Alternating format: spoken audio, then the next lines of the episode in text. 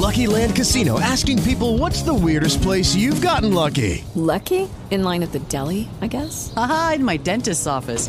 More than once, actually. Do I have to say? Yes, you do. In the car before my kids' PTA meeting. Really? Yes. Excuse me, what's the weirdest place you've gotten lucky? I never win and tell. Well, there you have it. You can get lucky anywhere playing at LuckyLandSlots.com. Play for free right now. Are you feeling lucky? No purchase necessary. Void where prohibited by law. 18 plus. Terms and conditions apply. See website for details. Welcome to the debut of the No Relation NFL podcast with Matt and Bill Williamson. Matt, how you doing? Thanks for doing this. It's gonna be a lot of fun. Yeah, I'm pretty excited about it, man. I mean, it's great to have a, a podcast voice talking NFL with you. You know, cross country. I'm in here in Pittsburgh. You're on the other side of the other side of the country with some different perspectives on different teams, and we're to dig dig into everything. I hope you know at least once a week going forward, and it should be a blast.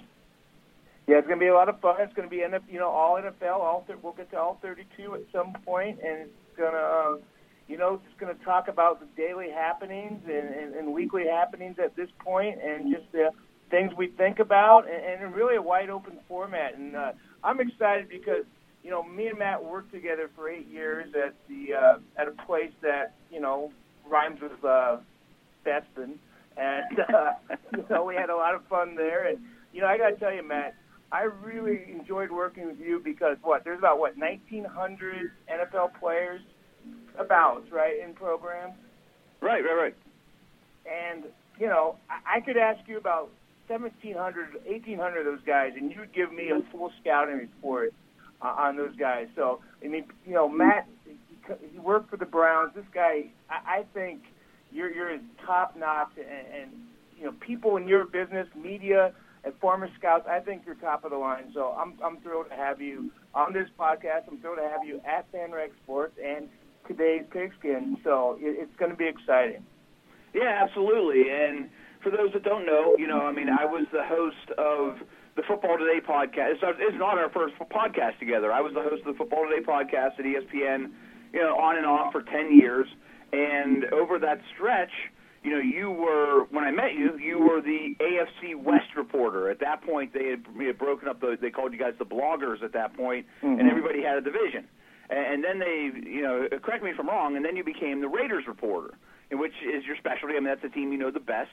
And we would often have you on the show as a guest. You know, we were the hosts, and either it was Ross Tucker or um, Roflo or whoever, and we'd have you on, and we would ask you specific questions about, you know, that division or your team and now, you know, where I kind of have the national perspective. So you have much more of a reporting background than I do. I've never done any sort of reporting. I don't interview coaches or players, or have never done any of that stuff, or you know, daily blogging. You've done a lot more of that stuff of being on top of things, where where I have more of a national view of the league. Yes, I, I think it's really going to work out, and you know, enough of uh, a chowder and uh, our our uh, Chowder Association here for each other. Let's get on to the show. Um, you know, the big news last week was the franchise. Before we get on the show, Bill, though, I think we should probably mention we're not related. Yes, no. Hence the name.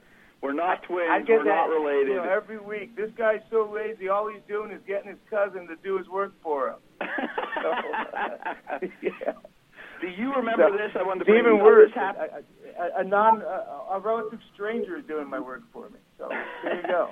Do you happen to remember this? So this was like six or seven years ago, and I wrote an unflattering article about a certain team's linebackers, and the linebacker yes, coach called you up, called you every name in the book, and it was my article. And then he finally got in touch with me and called me every name in the book plus ten. But yeah, you probably took some heat, and I probably took some heat for some of the stuff you wrote over the years. Yeah, he called me out of the blue. wasn't the division I was covering at all, and uh, I got to him, and I, I had covered him in another city. Yelled at me, and then I said, "You know what? Wrong guy." He goes, "Oh yeah, that's not even me." You got that guy's number? I want to talk to him. So I said, I called Matt and said, "Hey, duck, it's coming." He's coming, he came hard. But I get it on Twitter yeah. too. Sometimes I'll be like, yeah, you know, vice versa, or you know, we we get uh, called out for each other's work. My favorite actually was uh, I was on vacation and you did a thing on I think it was the Raiders, and I got an email by a reader that says the the best thing I ever wrote. I, I do remember that. Especially when I was on vacation. yeah, that was one of the things I did there too. Was when you bloggers would be gone, you can't just stop putting things up on the AFC West page or whatever. So they'd be like, "Hey, Right. Matt, you know enough about these things. Give us a fresh view." And I do remember that. They, this whatever it was, it was a you know 600 word article or something on the Raiders, and Yeah. boy, that's the best thing you've ever done, Bill. Yeah, I, I, I use that in my uh, portfolio, so I, I appreciate that. First thing I great. show uh, folks, hey, I can see I can do this. But uh, anyways, let's talk about uh, last week's uh, franchise tag deadline. Um, you know, obviously the big name was Von Miller. That didn't surprise me that it got done because you know these type of deals, these superstar players, those deals get done no matter what kind of acrimony or you know fake acrimony there may be in the months leading up. I mean, were, were you surprised at all that Miller got done? No, I don't think we need to spend a lot of time on it. I mean, he's almost like a a franchise quarterback. I mean, a J.J. Watt. Those guys just don't change teams in this league. I mean, that's what the Right. franchise tag was designed for. You know, that to Right. not allow a Von Miller to hit the open market, and you know, obviously he made a very nice buck. You know, to, of guaranteed money, and he's not going anywhere for a long time. He's on a Hall of Fame pace. I mean, he's a great player. You can make the argument that he's maybe the second or third best defensive player in football right now. Was the number one reason, you know, in terms of what player was the most important to the Broncos for their Super Bowl run. Proved himself, and he's in the prime of his career. So that's who you pay. Well, certainly, you know, that's interesting. Second or third best defensive player in the NFL. If he's third, who's one and two? And Watt is is one of those guys, but who would be above Miller in your estimation? The only one I would consider is Aaron Donald. I just think he's played Okay. that well since he's come in the league. Um, JJ to me is clearly number one, and you know I know that's not who we're talking about, but I think Watt is on a pace to be the best defensive player that's ever played this game. You know, and that's including Butkus and Lawrence Taylor and all the great ones. And if, if Watt can keep it up, I think he'll be the best we've ever seen. Um, then it's a discussion after him, and certainly I could make the argument for Von Miller. I don't think I would put any any defensive back in there. With all respect to Earl Thomas and Patrick Peterson and those guys, I think Luke Kuechly's in the conversation. Um, but what he does isn't as hard to do as what Miller does or Donald as an interior pass rusher. But they're the top guys, and he, he's right there in the conversation without doubt. And actually, your guy Khalil Mack isn't all that far off yet right now either. Yeah, he. I'm sure. Yeah, he's coming, and, and Miller's the guy that he compares to. But the thing that sticks out about Miller is that he's so clutch and, and against New England in the championship game, and then of course in the Super Bowl against the Panthers. He was the best player on the field. He was the guy who made the plays. He he dominated both those games. He he was unbelievable in those two games, and that's what you need to see to, to call a guy an upper echelon guy. I know last Michael Irvin said, "Hey, J.J. Watt, I, I can't look at him as a great player because he hasn't won a Super Bowl." Well, that was kind of ridiculous. But to win the Super Bowl or even get there, there is if Von Miller isn't. So, so I think I think it's Watt and and Miller at one and two with no apologies to Donald. I mean, he's a great, great player at three. Yeah, I, I couldn't agree more. And know, let's get on to some of these other franchise guys. I mean, there, there's a little more discussion around some of them. Miller's a, about as much of a no-brainer as you can get. Yeah, well, well, Mo Wilkerson, that I think that caught everybody else by, by surprise. That was actually announced after the deadline, and, and nobody was even thinking that was a possibility when that you know when that thing broke about a half hour after the after the deadline. Did that catch you by surprise? I mean, it certainly did. It did. It, it did because you know they because of who else they have. I mean, I know they lost Harrison, but they're loaded with defensive linemen. And after they took Leonard Williams, after Leonard Williams fell to them in the draft last year, I figured it was a foregone conclusion that Wilkerson would probably end up leaving, just because you can't have that much invested in your defensive line because you're going to suffer elsewhere. But I've been saying all along. I mean, I would have rather signed Wilkerson than Fitzpatrick. You know, I think Wilkerson's way better at what he does, and obviously quarterbacks would demand big money. But you know, finding defensive linemen as versatile and as disruptive as him is not easy to find. I think the Jets played this really well, and of course that brings you to what's the next shoe to drop. And from what I understand, this Wilkerson deal uh, opened up some money for now.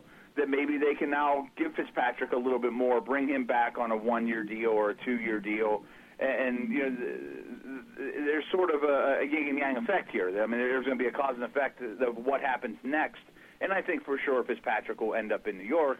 But I think the Jets handled that really well because I don't think he's a very good player, but he is certainly the option that gives them the best chance to win right now. You can't overpay him, and if you can get him on a one-year deal, that's ideal. Yeah, I mean, I think if it's not the Jets, where's it going to be? I mean, who's going to want him at this point to be their starter? And I, I think that probably does happen in the next week or so, and both sides are going to have to swallow some pride. But I mean, there's no real other answer for that for this to play out, is there? No, unless unless it gets to the point where we start seeing preseason games and somebody goes down. You know, I mean, then all of a sudden there could be options, or Flacco doesn't return to form, or you know, some something happens between now and opening day where somebody's scrambling for a quarterback. But as it's now, with with nobody falling, the Jets are really his only option. Yeah, I mean, yeah, you make a great point, and, and if it gets to that, if if he if if, if Fitzpatrick doesn't care about the Jets enough to go into to training camp and say, okay, I'm going to miss all this camp time. I'm going to take my chances on somebody getting hurt. I'd rather be anywhere else than but the Jets. That thing must be pretty ugly, and I, and I don't know if they're at that point, but that'd be a bit of a gamble for them because a yeah, absolutely needs and, to happen. And it would shock me if he gets to that point. point, and I think he's smart enough, not because he went to Harvard or whatever, but because you know I thought I, I thought the Chan Gailey offense. Marshall and Decker made him look much better than he really is, and I hope he's smart enough to realize that that you know he's a complementary piece in that offense. He's not the the stir, the, you know, the, the straw that stirs the drink. And, and this is the most. He's never been appreciated like he is, and now his receivers love him. Maybe because they know their option is Geno Smith, but I mean, this is the most you've ever been appreciated, man. You better take advantage of this. You know what I mean? You got to know who you are. Right, and I think he says, "Boy, I threw thirty some touchdowns last year." I won 20 million a year. Well, no. You know, I mean, everyone involved here knows that's not who you are. You, you better just go back to a good situation. Maybe you sign a one or two year deal and you make another payday after that. Maybe. But eh, the reality is he's a low end starter or a great backup. He's not a franchise quarterback. And I love that great backup. Well, that doesn't mean much if, you can't play when you start, you know?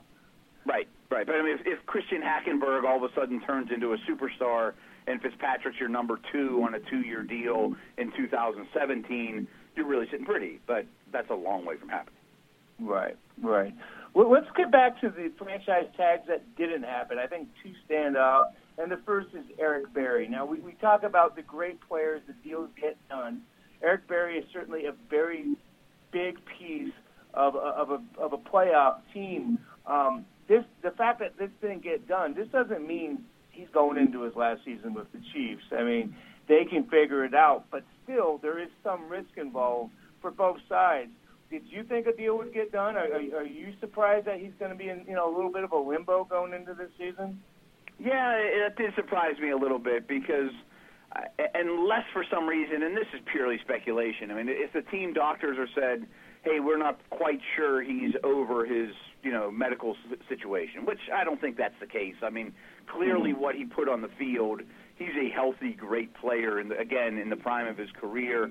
My, my only thoughts are Kansas City this past offseason had a lot of free agents on defense, you know, and they lost a couple guys like Smith, the corner, but they kept Derrick Johnson. They brought back Hali. You know, they they they invested a lot this offseason in keeping the defense more or less intact then maybe they just don't have enough to keep it going for right now. But uh, I think he's a key component.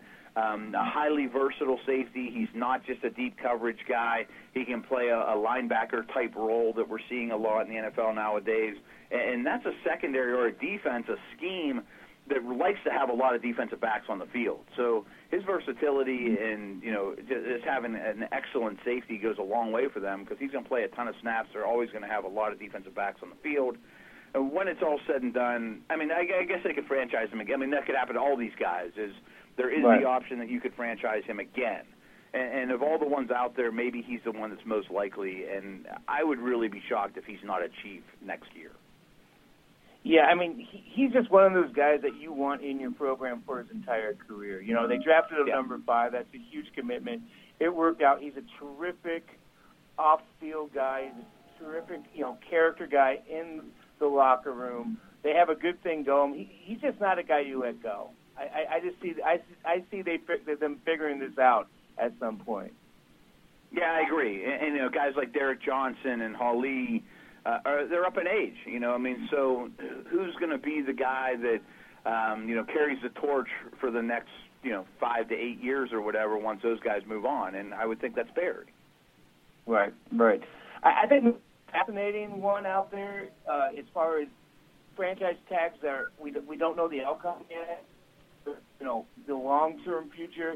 Kirk Cousins. I mean, that's kind of a chicken. Both both sides are taking some risk here, aren't they? I mean, and I, I think he's taking a big risk too. I mean, should he have just taken the money, just signed a deal? Because we don't know how good this guy is. He might he might just be very limited.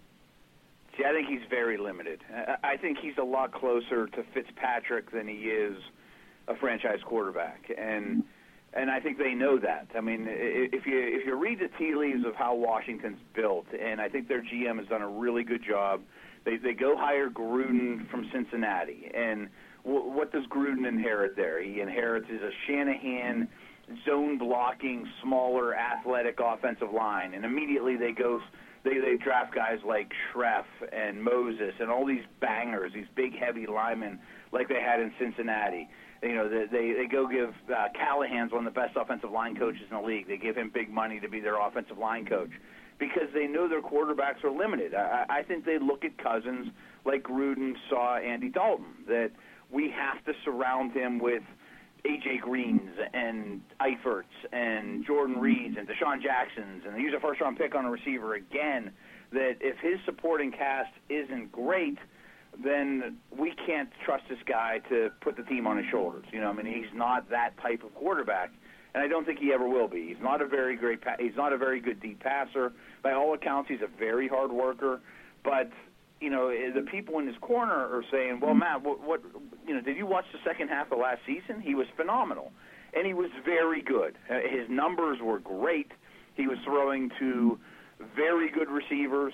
But if you go look at the eight defenses they played against, the Saints and I mean some uh, the Bears, it was an extremely easy schedule the second half of last year. And before that, he was on a historic pace for turning the ball over. I mean, worse than Jay Cutler, worse than Brett Favre. I mean, he is a turnover machine. And if you watch the tape of those last eight games, and I did, there was he got away with a lot of passes he shouldn't have, and that happened. The same thing was true with Fitzpatrick last year, where he easily could have thrown eight to ten more interceptions, and then things are a lot different. So, I, the Skins don't have a whole lot of other options. Um, so I think they played it smart. That okay, keep it up, continue to improve, and then we'll pay you. But in the end, I think he's an Alex Smith, but an Alex Smith that turns the ball over, and that's not going to work. Right. Well, the only reason Alex Smith does work is he doesn't turn the ball over. Right, right, right. Yeah. Um, I, I think it's just like, okay, we solved the RG3 solution by getting him out of here and getting a replacement, and then just kind of celebrated that fact without really looking at the rest of the story. I mean, you know what I mean? Okay, we, we're done with him, and we got this guy. I don't think they decided this guy's probably not the answer either. They're just happy to get rid of Griffin.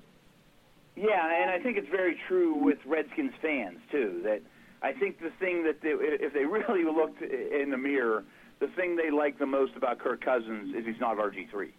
right. right. How do you think that's going to work out in Cleveland with him? I mean, you know, Hue Jackson has a really nice resume with quarterbacks. Um, is there any chance this works? It could. I mean, I still think he's extremely far away. That he has some terrible habits. He never was accomplished pocket passer. Um, you know, there's work ethic questions. I, I trust Hue Jackson if anyone can, you know, to to reform him. I think the Browns were smart that, you know, it, it's worth the risk. They have very little tied up in the guy. Give him a year. there isn't another big name rookie quarterback in the house, so he can be Hue Jackson's pet project for this season. Maybe they hit gold on him, but I bet they don't. Yeah. So it's really amazing what he did in that rookie year in 2012 because I mean he was an effective, exciting quarterback, and everybody thought he was the future. And there were some people going, "Hey, man, the coach may have screwed this up and took the wrong guy at number one." That's all true. However, if you look at it, it was a little bit of smoke and mirrors, and it was a lot of great coaching by Shanahan. You know, everything Yeah. was. No one had seen zone read before. You know, defensive coordinators weren't prepared for that. And at that point, he was an elite runner. I mean, he was a a, a world class hurdler, and he's not that type of runner anymore. A lot of his passes were wide open stuff off of play action, and, and people figured him out. You know, and, and I think Shanahan knew that that hey, we'll we'll do this gimmicky stuff his rookie year, but we have to turn him into a pocket passer, and it just never happened. An But injury. you know, it's funny because Shanahan's looked at kind of as the villain in the in the RG three story. You know, he's the guy that kind of that kind of ruined him. But you're saying he may have been the one that had given him some life in the first place. Exactly. I, I think that's very much true, and um, I I think Shanahan didn't have a lot of tolerance for uh, a lack of work ethic. I, I think that Shanahan put him on the map and made him, you know, an ideal scheme for what Griffin was as a rookie, but knew in the big picture that this is smoke and mirrors, that this can't be a sustainable offense. We need to turn him into more of a pocket passer, more of a reader of defenses, and uh, you know, Griffin didn't want to change. You know, I was around Mike Shanahan for four years, and I know two things about him. He loves franchise type quarterbacks because he, he, you know, he had Young, he had Elway. He knows the value of those guys, and he can't stand guys not being prepared. He needs guys to, you know, to put 110 in. And um, you know, a, a great story when the Broncos went to the championship game you know, they they went 13 and three. They hosted the AFC Championship game. They lost to Pittsburgh. Really good season. Well, the next year they trade up to get Jay Cutler, and great story at the Pro Bowl. Uh, he's spending time with Peyton Manning. Shanahan is, and they're golfing and they're hanging out, and all he's seeing is this guy talking about football the whole time, and it's the Pro Bowl, and he's and, and, and this is Peyton Manning in his prime, and he said, I, I don't want to do it with Jake uh, Plummer anymore. You know, he got me to the championship game, but he couldn't get me past it. I need to get a franchise guy, and that's why they traded up and, and got Cutler. And Cutler and, and uh, Shanahan had a really nice first two years together. You know, Yeah, Shanahan did. gets fired in, after the 2008 season because they, they had the collapse, but Cutler made the Pro Bowl, a, a legit Pro Bowl in his second year, and it would have been pretty fascinating to see what those guys could have gone done together had they had more time together. And, and, you know, I, I think it hurt both of their careers not working together past that time. Yeah, I think that's a great point, a good story about all that too, and that you know you, you immediately think about Plummer, and I think Plummer had a lot of you know, but way better than I do. But I mean, uh, I'm sure he had a lot of other off the field interests. You know, football wasn't super duper. It certainly wasn't Peyton Manning in the in the quarterback meeting room. Yeah, and I don't think he fake tried to to fake it that he was. He, Jake was an Yeah. interesting guy, a cool guy. Like I said, had interest. I don't know if you want your quarterback to have interest. I don't think Peyton Manning has a lot of interest. In fact, I've you know you, you hear the stories that he doesn't. He's all football. And hey, and, and that's kind of what it takes at that position if you're going to be super, you know, uber elite. Uh, hey, so let's go move on to a little bit uh, more uh, transaction news. Yesterday, Arian Foster gets to deal with Miami. What, what are your thoughts? Can does he have anything left? Is he going to help him, uh, Miami? Uh, my my first my first inclination would be no, but I mean you're the scout. What do you think? Yeah, this move makes sense to me, though. You know, I mean, there's been a lot of change in Miami. Their their top two backs are a rookie Drake and a second year guy Ajayi. And I, I like Jay Ajayi.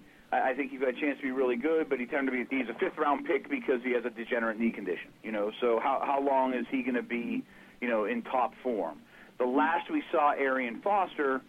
I didn't think he was a very good runner. You know, last year when he finally was healthy, he's had a multitude of lower body injuries. Now he's coming off an Achilles, he was never the most explosive guy to begin with. He's more of a glider. He's more of a vision-based guy, smart decision maker with the ball in his hands. And Adam Gase runs a lot of inside zone, and Foster's very much a zone runner. So, at a minimum, I think he'll be a positive influence of teaching the two young guys, you know, about the scheme and how you succeed in this league. And more importantly, though, is he's still a good receiver. You know, I mean, remember Matt Forte caught a ton of passes last year with Gase. Gase wants to throw the ball to running backs a lot, and um, Foster's still very accomplished in that regard. And and there's people out there probably saying, well, isn't that why they drafted Drake? You know, Drake's the super speedy, smaller back. Yeah, and I think someday that'll be his job. But I knew people that were at the Senior Bowl that said, I've never seen anyone pass block as bad as Drake ever. So uh, he may be a long way away. Wow. Wow. Yeah, so not you, to mention, you can maybe you remember, Miami just put an offer out to C.J. Anderson. I mean, so they kn- they knew from day one that they couldn't live with just Ajayi and Drake. Right, right. So you're thinking maybe they get by if he can stay healthy, maybe they can get by this year with him, and then maybe try to figure it out with somebody else next year. Yeah, or or you know, I mean, get half a season with him and Ajayi splitting carries out of him. You know, use them up and use a second round pick on running back next year, or Drake's ready at that point, or you know, while these guys gain some experience. I saw I saw an interesting tweet by you late last week. It was kind of a random July tweet about the San Diego Chargers. How you think they're going to be improved this year? Um, kind of explain that. Why, why do you why is they a team that you think could be on the rise? Yeah, I do. I mean, they have a difficult schedule, and as you know, they have a very difficult division but I don't think they're a four and twelve type of team. I, I think I've said this for a couple years now that I think Philip Rivers is amongst the most underrated players of this generation. You know, I, I think he's a borderline Hall of Famer. I mean, I don't think he's all that far off the Breezes and Roethlisbergers of the world. I mean, I'd rather have him than Eli Manning. I mean, I'm talking about their careers, and I still think mm-hmm. he's great. Um, they've had so many offensive line injuries, and that's been a massive problem for them. But you know, they went out and they got Slauson. They drafted Tuerk in the, the third round. You have to think that the that the offensive line is going to be healthier. It's deeper now. They have a real short, rhythmic uh, passing game that fits Rivers really well, and a big, heavy offensive line. They don't ask those guys to pass block long.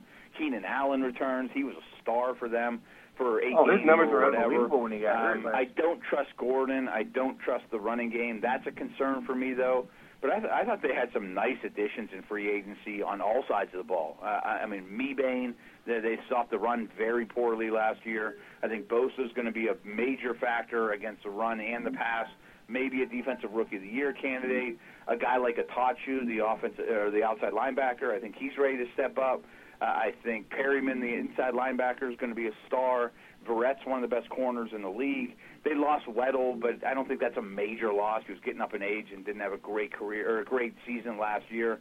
Uh, mm-hmm. I, you know, and then they got Hayward too, the corner from Green Bay. So uh, I thought they added a lot, and they also have a handful of guys ready to take a next step that are younger. You know, the thing that that uh, strikes me every year about the Chargers, and it, a lot of people thought it was just kind of the curse of, of, of Norv Turner, but they lose more close games, painful games, than any other team in the league. I mean, just look over the years. There, there's so many gut wrenching losses, and they also get so injured. I mean, they, this is a team that was like, a couple years ago on their fifth long snapper. How the hell is that? Right, right. You know what I mean? And, and I think two years ago they went know, through off, six centers. Late in the season, they're on their like their ninth and tenth offensive lineman, and, and and just you know they're due for a lot of luck. They're due for a lot of good health, and they're due for you know the ball bouncing their way in some of these close games. And uh, I don't. I, I think they got some good things going for them as well. And and back to Philip Rivers, I'm a huge Philip Rivers fan. I think if you look at his numbers, I, I would like to have seen him win more games, but there, there's going to be some a tough Hall of Fame decision to be made. Matt, last night I did a uh, kind of an exercise. And I did top 25 Oakland Raiders, and you know I, I watched it out to me in the exercise. One is that you can actually do a top 25 Oakland Raiders now, and with you know what I mean? Because I mean, two three years ago, there was six or seven NFL quality guys on the field for them, and And was Lechler and was Janikowski. right, exactly. and you know, and one was you know 37 year old Charles Woodson. Right. So there was just there was nothing there. This exercise showed me they have certainly drafted well in the last few years, last two particular, and they've signed really. Qual- they're starting to sign the last two years some smart free agent signings too. It's it's a legitimate NFL roster, um, and and it might be if you look at their top twenty, it might be a top third NFL roster. It, I mean, what are your thoughts? Yeah, and you're closer to the Raiders than I am. I mean, but my impression from day one of when they hired McKenzie, Reggie McKenzie, the general manager, if you remember, his history is he came from the Packers. So he wants to build through the draft. I mean, he wants to do things the Packer way. But when he got to Oakland, they had nine bazillion million dollars of cap space that they had to use. you know, I mean, so that first year he kind of si- signed a lot of one-year deals. None of them really worked out. And then he started to really build through the draft. They got a quarterback. They became a more attractive place to play. You know, at one point I thought that Oakland was kind of like my Pirates in the mm-hmm. '80s, where you had to overpay people to even come to town, and nobody wanted to play for them. And I think the Oh, that was Browns are in certainly the truth. That was now. until about this year. Yeah, I had agents tell me, no, they're gonna have to pay a okay, lot yeah, more I'll to get my guy. Raiders, you know, and not to mention you're going to pay me well. You've got all this money to spend. But I I think I, I'm curious, and we can get into predictions later. But I'm strongly considering picking them to win the West, and, and I'm always hesitant to teams like them or Jacksonville that brought in so many new parts because you know how well is that going to gel? Or they look better on paper than they are in reality? But I'm a believer, and I really think McKenzie did a, has done a great job. Uh, the defense, I'm not big on the second level linebackers, the true inside linebackers type, but I really like the rest of the front seven. I think the secondary is now pretty formidable. They have two good safeties.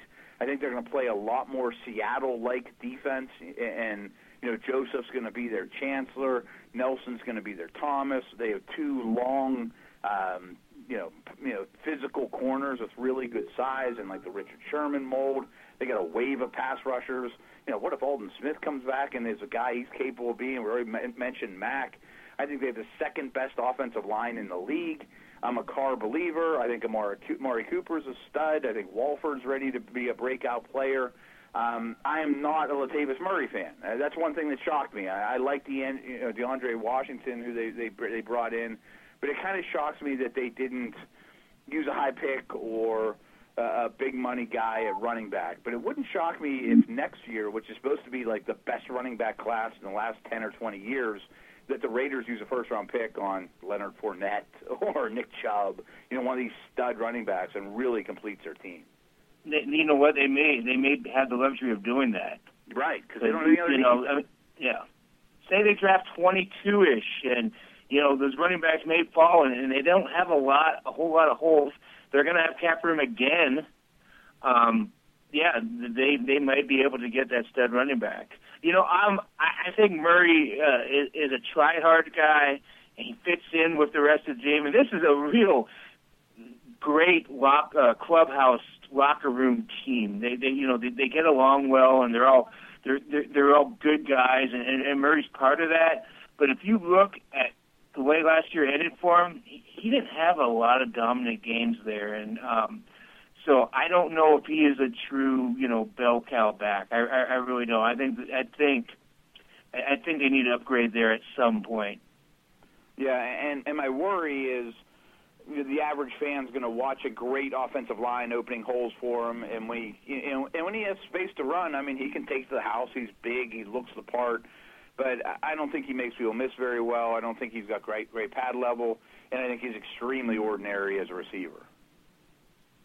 Yeah, uh, yeah, and I, I think there's some confidence issues. When, when when he doesn't go well, it takes him a while to get back going. And you, Okay. you know, he was benched in the fourth quarter of a couple games last year. He gets down on himself, so he he needs to uh, he needs to improve that a little bit.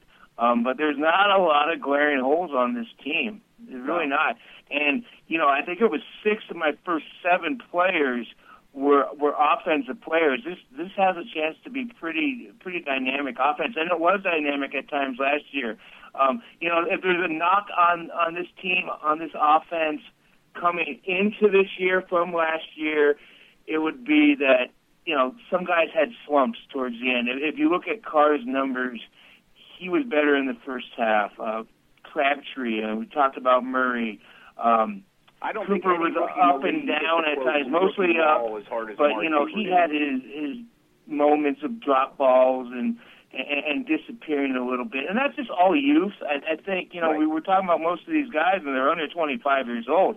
That's I mean that's the great thing about the Raiders' future is that their top three guys, Mack Carr and and Cooper, are all you know all got are just entering their prime.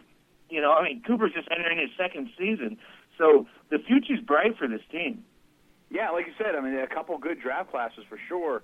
I mean, even guys like Gabe Jackson is coming from that class, and Walford, and you know, there, there's people that are going to get better. And a lot of the free agents they brought in, even Bruce Irvin and Hudson, Osemele, none of them are 32 and on their last legs. You know, I mean, they're a pretty young team. Nelson's not particularly young, but you know, he's going to quarterback that defense. And you know, Sean Smith's a good player that's still in his prime. Yeah, I think they really are built well. Uh, I'm just curious. I didn't read your article. I'm curious who your top couple are when you rank the, the Raiders. I would think Mack is clearly one. I'm sitting here scratching my head. Who would I take two? I really like Carr. I really like Cooper. Um, but you could probably make an argument for a couple guys. I think Hudson's one of the better centers in the league. Yeah, um, I went uh, Mack Carr. You know, eh, eh, you got to give extra points for a quarterback, Sure. and he he's a you know a promising potential franchise quarterback. So you know, I went two, then I went Cooper three, and then you know, and then you have to think a little bit. And, and I went with the guard from Baltimore, Yeah. and uh, at four, yeah, and then I went Hudson five. I I went Gabe Jackson six. I, just scouts I talked to, and, and people love this guy. They think he's an absolute mauler. The coaching staff loves him, and um, you know, you got two guards in your top six. I mean, that that's a you know maybe some teams wouldn't want that. That's not ideal, but you know their interior offensive line is so stout with those three guys, and you know I'm talking about Hudson at center as well. No, I think it's loaded. And I think the line is, like I said, the second best offensive line behind Dallas's, but their interior offensive line is sick. And you're right. And and I probably would have done a very similar list. I mean, I could make the argument that Rodney Hudson's a better center than David Carr is, or Derek Carr is a quarterback, but, you know, Carr's more important. Right. Yeah, and I, and I think you got to weigh that in. Um, you know, some fans ask me why I didn't have Aldon Smith on the top 25. Well, he's not on the roster. He's signed, but he, he's not on the roster. He's not going to be eligible to play until November, and it's no sure thing he's going to become eligible. So he'd be a total a total bonus player for him if they get him. They're hoping to get him. They think they're going to get him, but they just don't know at this point. And you know, he just has some more things to do with the NFL. And if I did put him on this list, I probably would have put him somewhere eight or nine. Um, he's still, not- he, you know, he was dominant in the 49ers. He wasn't dominant with the Raiders last year, but he has a lot. You know, he was shaking off rust, and he's getting getting through some things in his personal life. And he can certainly be a top five player for the Raiders once he gets everything, you know, set, settled in his life. But right now, if he was on that list, he'd probably be eight or nine. I had Irvin at number eight, and, and that's right around where I think Aldon Smith would have been. Yeah, I agree. I think that's well said.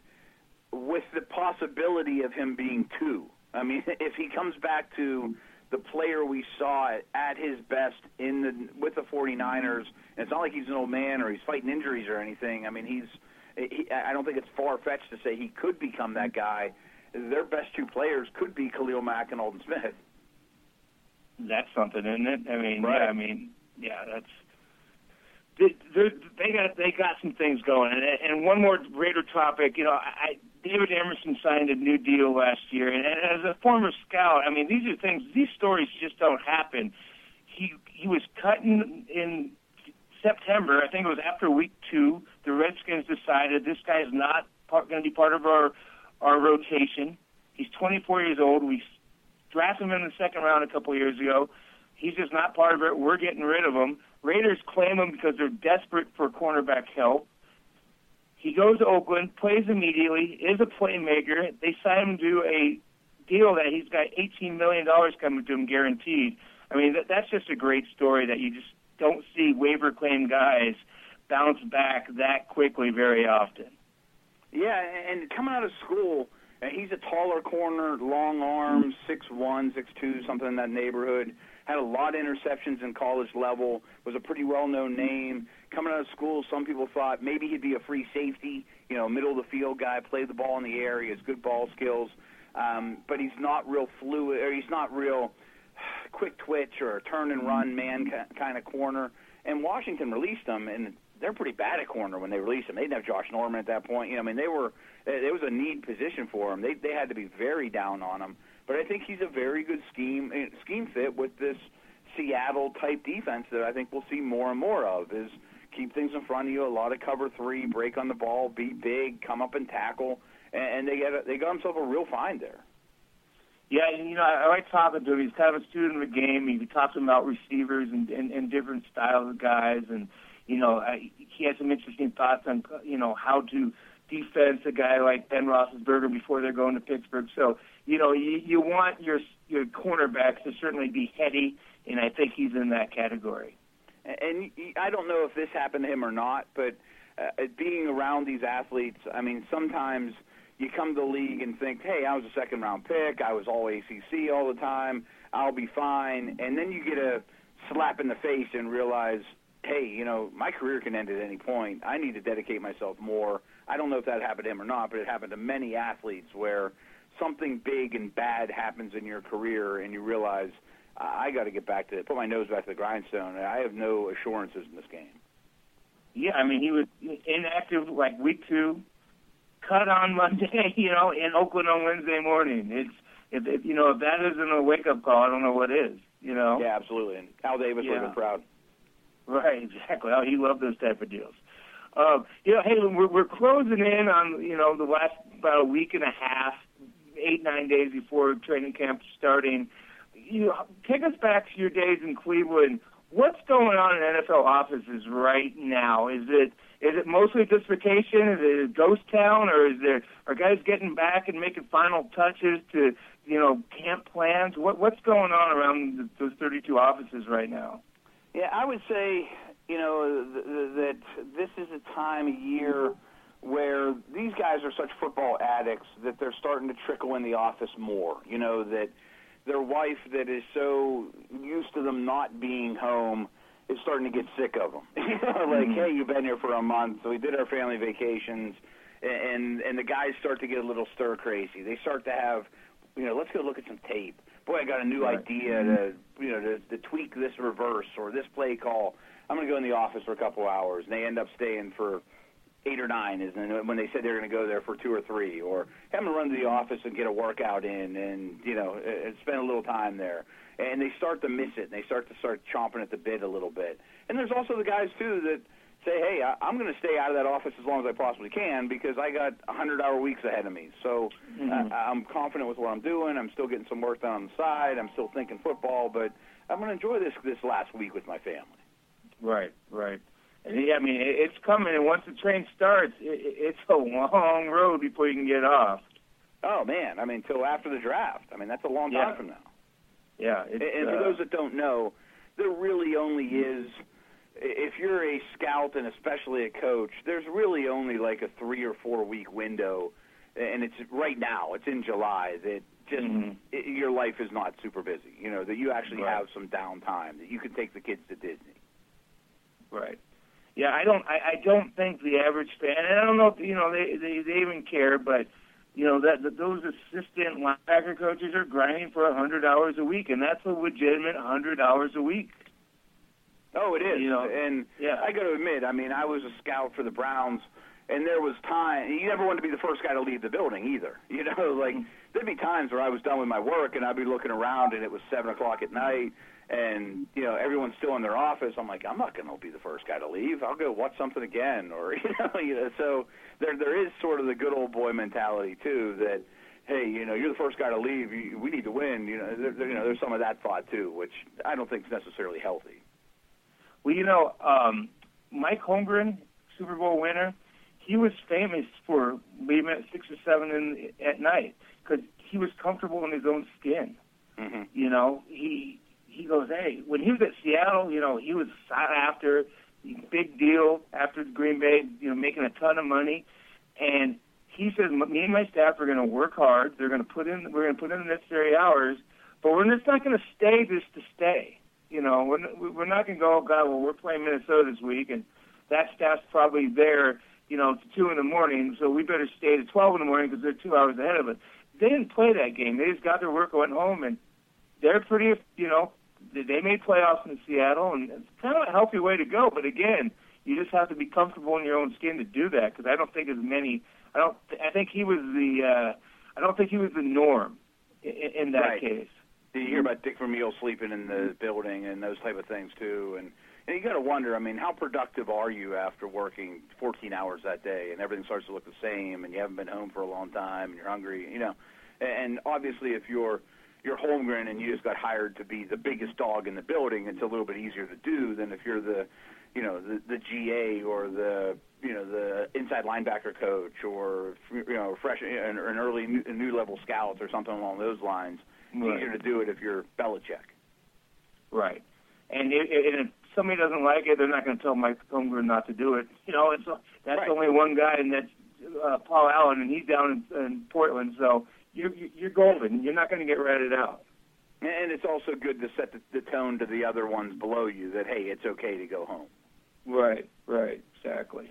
So, what, you know, let's close out our maiden, no relation NFL podcast with Matt and Bill Williamson with a burning question I've had for five, six days. How did you get such great seats at Guns N' Roses last week? Oh, that was a total fluke, to be honest with you. that a buddy of ours, two people, we, we didn't know if we were going or not, and a couple of his guys that he was going with canceled. So he had three tickets to get rid of, and they were like a dozen rows back at Heinz Field, and we jumped all over them. You know, we were going to go no matter what. Um, tickets were crazy expensive, but it was worth every penny. They were my favorite bands. Um, I'm not exactly sure how old you are, Bill, but I'm 43. Basically, everyone in that stadium I'm was way my younger, age. I mean, way Appetite younger. for Destruction came out when I was in seventh grade. I mean, that's just a band that everyone in my era loves, and I'm sure you're right there. Yeah, I, I saw him. Uh, I saw him open up for Aerosmith in like 1988, 87, and then I saw him uh, their own tour um, in 88 and 91. It was great. Yeah, I saw them at Three River Stadium. I think it was '92 because I graduated high school in '91. They toured with Metallica, and it poured the whole time. We just got drenched, and it was one of the best shows I ever saw. Yeah, in in '91, they Alex uh, Axl had a big old meltdown in, in Salt Lake, caused a riot. I'm in the Bay Area the next show. I'm about seven rows back, and he looked like he was going to do the same thing a couple of times, and it was just so tense and was great. And uh, no riot, so that was everybody was happy. But yeah, a great band to see, and uh, I, I saw that tweet of yours, and I'm like, Jesus, I mean, you can smell the whiskey on Slash's breath out of that photo. You're, you're that close. Oh yeah, I mean we were like right behind the pit, basically. I mean it was crazy. And Yeah. you know, Axl's put on a few, as you know, I think we all have. you know, he's not exactly the same guy, but he was still a badass. I mean, it was still pretty cool. Yeah, pretty cool, man. Well, great. Hey, Matt, good times. We're going to do this every week. Yep. Starting, Not next week First- though. yeah, first week in uh, August, and uh, we're going to get going, and it's going to be a lot of fun. And appreciate everybody listening. We're done. We're maiden voyage in the books. I love it, man. I I hope everyone spreads the word, and we'll be back in two weeks. Uh, give us some feedback too. You know, let us know what you think. Lucky Land Casino asking people what's the weirdest place you've gotten lucky? Lucky? In line at the deli, I guess? Aha, in my dentist's office. More than once, actually. Do I have to say? Yes, you do. In the car before my kids' PTA meeting. Really? Yes. Excuse me, what's the weirdest place you've gotten lucky? I never win and tell. Well, there you have it. You can get lucky anywhere playing at LuckyLandSlots.com. Play for free right now. Are you feeling lucky? No purchase necessary. Void where prohibited by law. 18 plus. Terms and conditions apply. See website for details.